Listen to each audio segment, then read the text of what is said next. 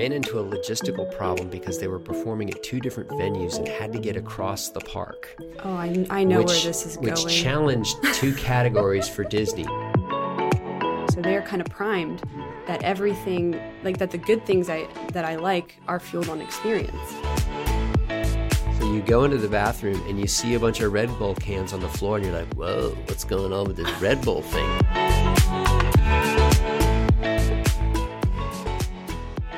Hey guys, welcome to the Design of Experience, conversations about the ideas that make us feel a tribal devotion to the things we love.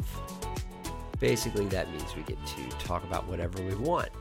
And on that note, um, today is our pilot episode. Woo-hoo! And we are going to talk about all of the ideas, the failures, and that final light bulb moment we had that brought us to the recording studio today. And that is the design of experience. Okay, first things first, we're not really big into intros, but we should say something about who we are so that maybe folks think we have some reason for being listened to, some clue. Yeah, that's a good idea. Um, I'm sitting across from Emily Wolf. She's producing this podcast. Emily Wolf is a U X designer and a digital strategist at fifteen four, uh, really a student of brands and of how those brands can connect with audiences. Uh, she helps us with uh, competitive analysis and uh, you know, helps us reposition or position companies when we begin working with them. Great mind, good head on her shoulders. So privileged to be working with you on this project. Thanks, Steve. I really appreciated that. You're and welcome. Steve Smallman over here sitting across from me is the founder and C E O of Fifteen four, which is the agency that we all work at. But really, we like to see him more as a curator of creative talent, because at the end of the day, Steve is a people person. And although he is our fearless leader for all of this, I think that it really shows in all of us that he loves to see people grow, loves to see what people are truly good at and passionate about, and loves seeing them apply that to all the awesome work that we do. And he guides us with all of his experience. I am tooting your horn right now, but you mm. guide us with your vast experience in branding and marketing and client relationships, and help us learn through doing as to how to get better at what we do every day. Thanks. You're so welcome. That was very lofty. I've been making it up as we go along for fifteen years now. That's the truth. Steve, how's it going? Uh, Emily, it's going fine. Wednesday, we had a new client, a new tech startup from Boston. They sent down, I think, maybe six people, spent mm-hmm. about, I don't know, six hours here doing a pretty intensive brand workshop. That was yeah. cool. That was fun. Yeah, I have to say the highlight of the brand workshop, besides the several light bulb moments that we had, was our outing to the coffee window down the avenue here in Hamden. And um, we just, I mean, we just had a great time. We ordered like six coffees and uh, like one. It was one of those moments where someone actually legit says in real life, I'll have one of everything. Their C E O. Yeah, their C E O. One of everything, essentially. And it was one of the most like kid-like six-year-old moments of my life, where I was like, we are literally getting one of each cookie, one of each hand pie, like three orders of chips and guac. And it was just... Like. When you guys walked in with all that food, because I'm thinking, you know, I've been along with Ryan here in our shop. We, we've been leading this seminar all afternoon. And I'm yeah. like, uh, I think we're kind of winding down here. And then you guys come in with like cartons and cartons of food, which I'm thinking, well, who's going to eat all this? But they crushed it. Totally. Like crushed they it. crushed all those chips.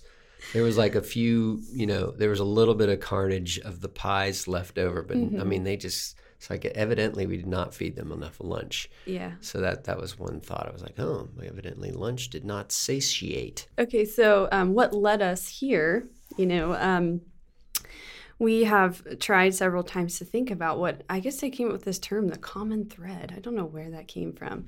But like, what is our thing? Because we can't really talk about stuff well unless it's actually genuine, if it's actually just part of who we are. So we spent a few weeks kind of digging through ourselves. I just kind of listen to people talk or observe the work that we do. And I'm just trying to find that one gem that's already there. Mm.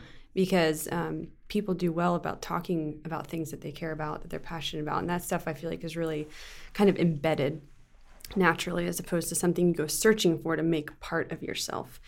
So I kind of realized all of a sudden, and it was actually, I realized this the moment that that our client was leaving from the brainstorm, and we were just in casual conversation, and they asked us, like, what are we passionate about? And it just kind of came out, like, we love the design of experience. Whether you're taking your kids to Disney World for the first mm-hmm. time, or that feeling when you arrive in a new city and you've decided to spring for a decent hotel, mm-hmm. you know, how does it feel when you walk into the lobby? Is that a like, ah, or is it, hmm, I don't know. You know, going to a restaurant, why do we have certain places that we continue to go back to mm-hmm. again and again, brands that we're loyal to, um, music we like, podcasts we like, T V shows we're addicted to. Mm-hmm. What is it about that design of experience that keeps us engaged? Exactly. It's all very, very interesting yeah. to, to us. And the fact that whether you like it or not, someone most of the time is behind that experience. Um, and kind of like that Disney World effect, um, some it depends on the experience as to whether or not you want to know. Because if you know what's behind Disney World, it's the magic. It's not there anymore. So you, like, I personally stay far away from the design of Disney World because I never, ever want to know what's behind the walls, you know? Interesting story, um, quick story. When mm-hmm. I, in a previous career, uh, I was responsible for the production and touring of a couple of uh, performance groups. Mm-hmm. Um, it was an arts program we had created. And one of the places that one of our choirs performed was at the Magic Kingdom in Disney World. Oh. And we ran into a logistical problem because they were performing at two different venues and had to get across the park. Oh, I, I know which, where this is which going. Which challenged two categories for Disney. Number one, they don't want their performers appearing yeah. anywhere but on stage. So mm-hmm. they didn't want a bunch of kids who are performers just walking through the park. Yeah. Number two, they have an elaborate system of underground tunnels, and they did not want the children to be in those tunnels because they didn't want the magic. You know, you can't go, can't take a bunch of kids down in a tunnel yeah. and Mickey Mouse is standing there with his head off smoking a cigarette. We should have warned like, people that was, before this happened. You don't happened. Want that happening. Um, so anyway, I think we ended up, everybody got out of their, you know, unis or their costumes, whatever, and we... we kind of walked in a decentralized way to the next venue, and then everybody had to suit back up. And everyone stay decentralized. Yeah. Do not congregate. Do not look like a performance act. And do not go underground where you might see Mickey Mouse with his head off smoking a cigarette. That would kill the magic. Okay, okay. If I may. You may. Bring it back. Currently, we specialize in all things digital. Uh, for experiences. Um, I mean, who knows? We may explore the physical realm of, actually, we've done some we've done some design for conferences, so that's more of a physical oh, yeah, space. Yeah, we've done environmental design, yeah. show stuff. Love yep. environmental designs. But um, I'll, I want to kind of put it out there that although we do specialize in digital experiences through avenues of graphic, audio, video, whatever, whatever, um, we believe that digital design should or digital experiences should be crafted and thought of the same way as physical, hmm. um, experiential type encounters. Um, so, you know, just like the way that you go to a concert and you have the experience begins the moment you think about the fact that you want to go to the concert and you think about, I'm going to Google this, or I'm going to, I don't know if anyone goes to the venue anymore to buy tickets, but from the moment you conceive in your head that you want to go to the night of the concert, there's an entire experience there. And actually part of that experience is digital. Um, so you might think you're going to a physical concert, but there actually is a lot of digital design in there. So just kind of setting, setting the, um, setting up the environment there for all the things that we would talk about. Um, from the digital to the physical realm, we just love thinking about how things are designed, and uh, from the things that are conscious to subconscious, mm-hmm. every single That's day. An awesome point. I never thought about that. Yeah. Your your experience begins from the moment of decision, mm-hmm. or even the moment of consideration, mm-hmm. if you wanted to get into that traditional marketing funnel. Um, yeah.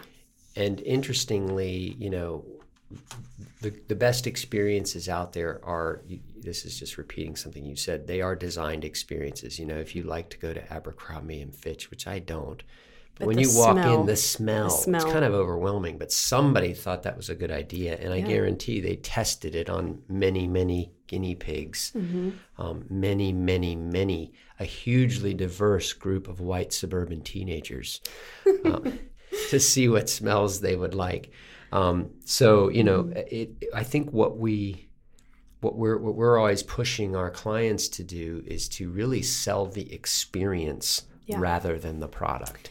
And that's mm-hmm. where you get into, you know, issues of brand preference over just respect. You know, like it's mm-hmm. one thing to have a respected brand, but to be the preferred brand, you have to have created an end-to-end experience. And uh, but anyway, it's it. There's the reason they did that is because there's a lot to that. Um, mm-hmm.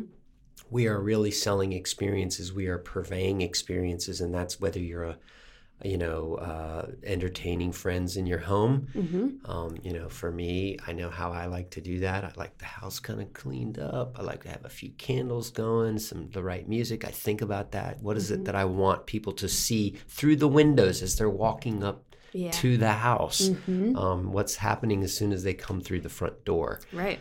Um, that's how we're wired. That's how we're built, is to want that. Yeah, and so... Um, one of our biggest challenges right now, and I was just talking about this the other night at dinner, is like we love, people love good brand experiences. And I mean, no one no one denies that they love a good brand experience. And like people love going into Whole Foods because it doesn't feel like a grocery store. It feels like a place to hang out or to meet up with your friends. Hmm. At the end of the day, it's still a grocery store. Um, and it might be different products than, you know, Safeway or Giant or Kroger or whatever. But there is a very serious experience happening there. Um, and so there's no doubt that people, they love that. And especially in the Instagram era that we live in, there's such a brand loyalty and the image of everything. But with even though that is without a doubt what people love, we still, day after day, have a hard time Um, getting people to shift their mindset about their marketing for their product to talk about the experience first and let it be supported by a really strong, good product. Mm. So I kind of want to ask you, um, do you have any ideas on why it's hard for people to grasp that when they are in the marketing trenches per se, and like it's time to do some decision making? Why is it that it's hard when you're on this side of, you know, on this side of the drafting table to think about, I'm going to prioritize the experience, yet in day-to-day life, we thrive on the experience every day?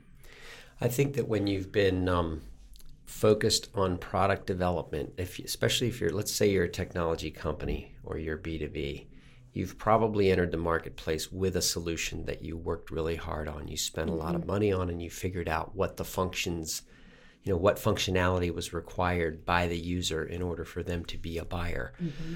Um, And so the temptation is to want to just talk about features. Mm-hmm. You know, what does this thing do? What are the bells and whistles?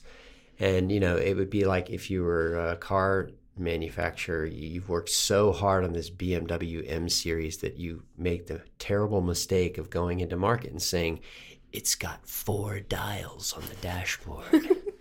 And this dial changes the radio station. You know, I mean, that's not why people buy a B M W. They buy yeah. a B M W because they want the ultimate driving experience. Yeah. And so I think whatever your product is, um, whatever the solution is, um, getting off of the features and, and sort of selling a moment, selling an experience, mm-hmm. a relationship, a connection is really critical. And that that's true whether you are consumer packaged good, mm-hmm. um, you know, a box of Kleenex, or whether you are a, you know, very dense technological solution with a ton of, you know, um, specification behind it, you know, that's very important for the engineer mm-hmm. who buys it to understand, but you cannot start the conversation there. Yeah. It has to begin with their very first contact they ever have with your brand. Mm-hmm. And so that's kind of, I think, what we're, What what is cool to me, and what makes any you know any journey into marketing, any journey into kind of the purveyance, is that a word, purveyance of mm. products, yeah. um, goods, services, solutions. Um, that's what keeps me interested. And it could be a cybersecurity company with, you know, what isn't maybe a sexy consumer product, mm-hmm. or it could be something really cool like a hotel um, or a, apparel. Mm-hmm. You know, um, that, that they they kind of understand this. The, the consumer side understands this a little better. Yeah. Um, it's kind of ninety, ninety-five percent experience, five percent product. And actually that just made me think another, yet another reason, even though I think we have enough reasons to get people on the experience side of things, we live increasingly in a like a very dense consumer product or direct to consumer world right now. So even if those industries seem like the natural fit for marketing experience over product features, we have to remember that all the people that go to work every day and might be the ones that are looking for your your tech product or your more of what we would like a B two B product, they are still themselves saturated with consumer marketing or direct to consumer marketing. So they are kind of primed mm. that everything, like that the good things I that I like are fueled on experience. So if we just kind of compartmentalize, like, you know, well, if it's a B two B product or a tech or a heavy feature thing, let's just keep in that realm. Well, we're kind of missing out on that psychology that they're already primed to, that like, hey, when I go out to eat, I like to go to places that have a good app and it's quick and I can do it. Or, you know, if I'm going to um, go out on a Friday night, I'm going to go somewhere where it has a nice environment, maybe some string lights and some live music. Like, we're always thinking about the experience. So there's no reason why that one section of products should just be feature oriented. I mean, mm. like, let's let's meet people where they're at and say, hey, you like consumer brands marketed to you this way? Like, yes, we do too. Let's transfer that to the the tech side, the yeah. more feature heavy side B two B of things. B two B buyers are humans. It's That's all right. B two H. B two H. H stands for humans. In case you missed that. Can you think of some um, brands that have really strong like experience marketing? Because I think that's cool to think about, like, um, I mean, everyone goes to Uber. Let's not do Uber, because it's like, what's a what's a consumer or a direct-to-consumer brand that sells the experience to you, and you don't even really think about, like, the back end of things? Well, I think of, um, I mean, Red Bull is an energy drink. They were, you know, they were one of the early, like, pioneers of this type of thing. Yeah, and, you know, they started with these commercials, Red Bull gives you wings. Yeah. Which, you know, spoke to what the product did for you. Mm-hmm. They don't, I don't think they do that anymore at all. I think yeah. it's all about lifestyle. It's not, yeah. it's not even a beverage company anymore. It's a lifestyle company. It's guys in squirrel suits flying through ravines, you know, and jumping out of planes yeah. and, you Talk know, about helicopter experience. Skiing and all that. It has nothing to do with this brown syrupy liquid that... I think it's red. Is it red? That yeah. shows you so how you much. See, I've never know. drank, I've never consumed a Red Bull. Okay, so yeah, Red Bull, that's a great, that's a great example. And someone like Red Bull has even expanded. They went from just like Red Bull gives you wings to ha- to hosting, what was that? Those X Games. No, that's no, Mountain no, Dew. Those hilarious events that they did. And it was just so absurd. And that's what was part of their brand. That'd be one of their personality traits. Absurd. I read a book, uh, it's a famous brand book that, of course, I can't remember the name of it. Maybe we'll put it in the show notes, but it tells a story of Red Bull. Mm-hmm. Um, and, you know, early on when Red Bull wanted to create a certain per- persona for the brand, they mm-hmm. did things as granular as go into clubs where, you know, like nightclubs where a rager was going on. Mm-hmm. And they strewn empty, crushed Red Bull cran- uh, cans in the bathrooms. No. So you go into the bathroom and you see a bunch of Red Bull cans on the floor and you're like, whoa, what's going on with this Red Bull thing? True story. Um, we'll we'll find the book and uh, I probably got it on my That's shelf awesome. somewhere. But yeah, I mean, just, you know, kind of breaking into a market, like, where do you want to be seen and yeah. what crowd do you want to be associated with? Yes. And even before there was a demand, yeah. kind of creating an experience like, okay, we're going to be associated with folks who want to stay up late and that's amazing and dance their t- tushies off. Yeah. Anyway, that's awesome. Okay, what I want to think of one um, a brand that I like. I mean, I guess, you know, I had to say Whole Foods. Like, I used that earlier, but like they they market an experience. I get emails every week that have fantastic copy, and it's all about the experience that I will have when I go to Whole Foods. Like, you know, um, you know, embrace. I, I'm not a copywriter, so I'm not going to get it out right. But, you know, embrace the summer night with the foods of the season. Like, they're telling me about my evening or my weekend or, you know, the holiday that's coming up and how to, like, you know, make it an awesome experience. And then, oh, by the way, here's the food to do it. Mm-hmm. So um, that is just, that's a great example. Um, um, so well, I, I think, think we've had a yeah. pretty good first outing. Yeah, I think... Um, I Maybe think fifth time's a charm. Fifth time's a charm. Hopefully, hopefully we're charming. I think we're incredibly charming. Josh, do you think we're charming? He's nodding his head. Josh is our engineer. He's also our Wilson to our home improvement, right? Whoa. Yes. He's our Wilson. Yes, we see his eyes Ooh, over the Josh over is the our rock. He is our rock. You could not be in this room talking if Josh were not over there. That's giving true. Us stability and security, a awesome. Sense of assurance and belonging. Because after all, to bring it home. To bring it home. Isn't that what we're talking about with the design of experience? We want real community. You know, we are hardwired and built as humans mm-hmm. to want real connections, to to be loved, to love and be loved, to know and be known. Um, that's really what, you know, what what all this is about. Yeah. And so I think the ability to talk about that is pretty sweet. I do too. I'm not going to follow up with that because that was, that was pretty solid. Awesome. So I'll just wrap it up by saying we'll see you again in two weeks. And um, Josh can go ahead and cue that exit music. Thanks. Tell all your friends. Rate us on uh, iTunes. And the other places. And all the other places, your favorite podcast.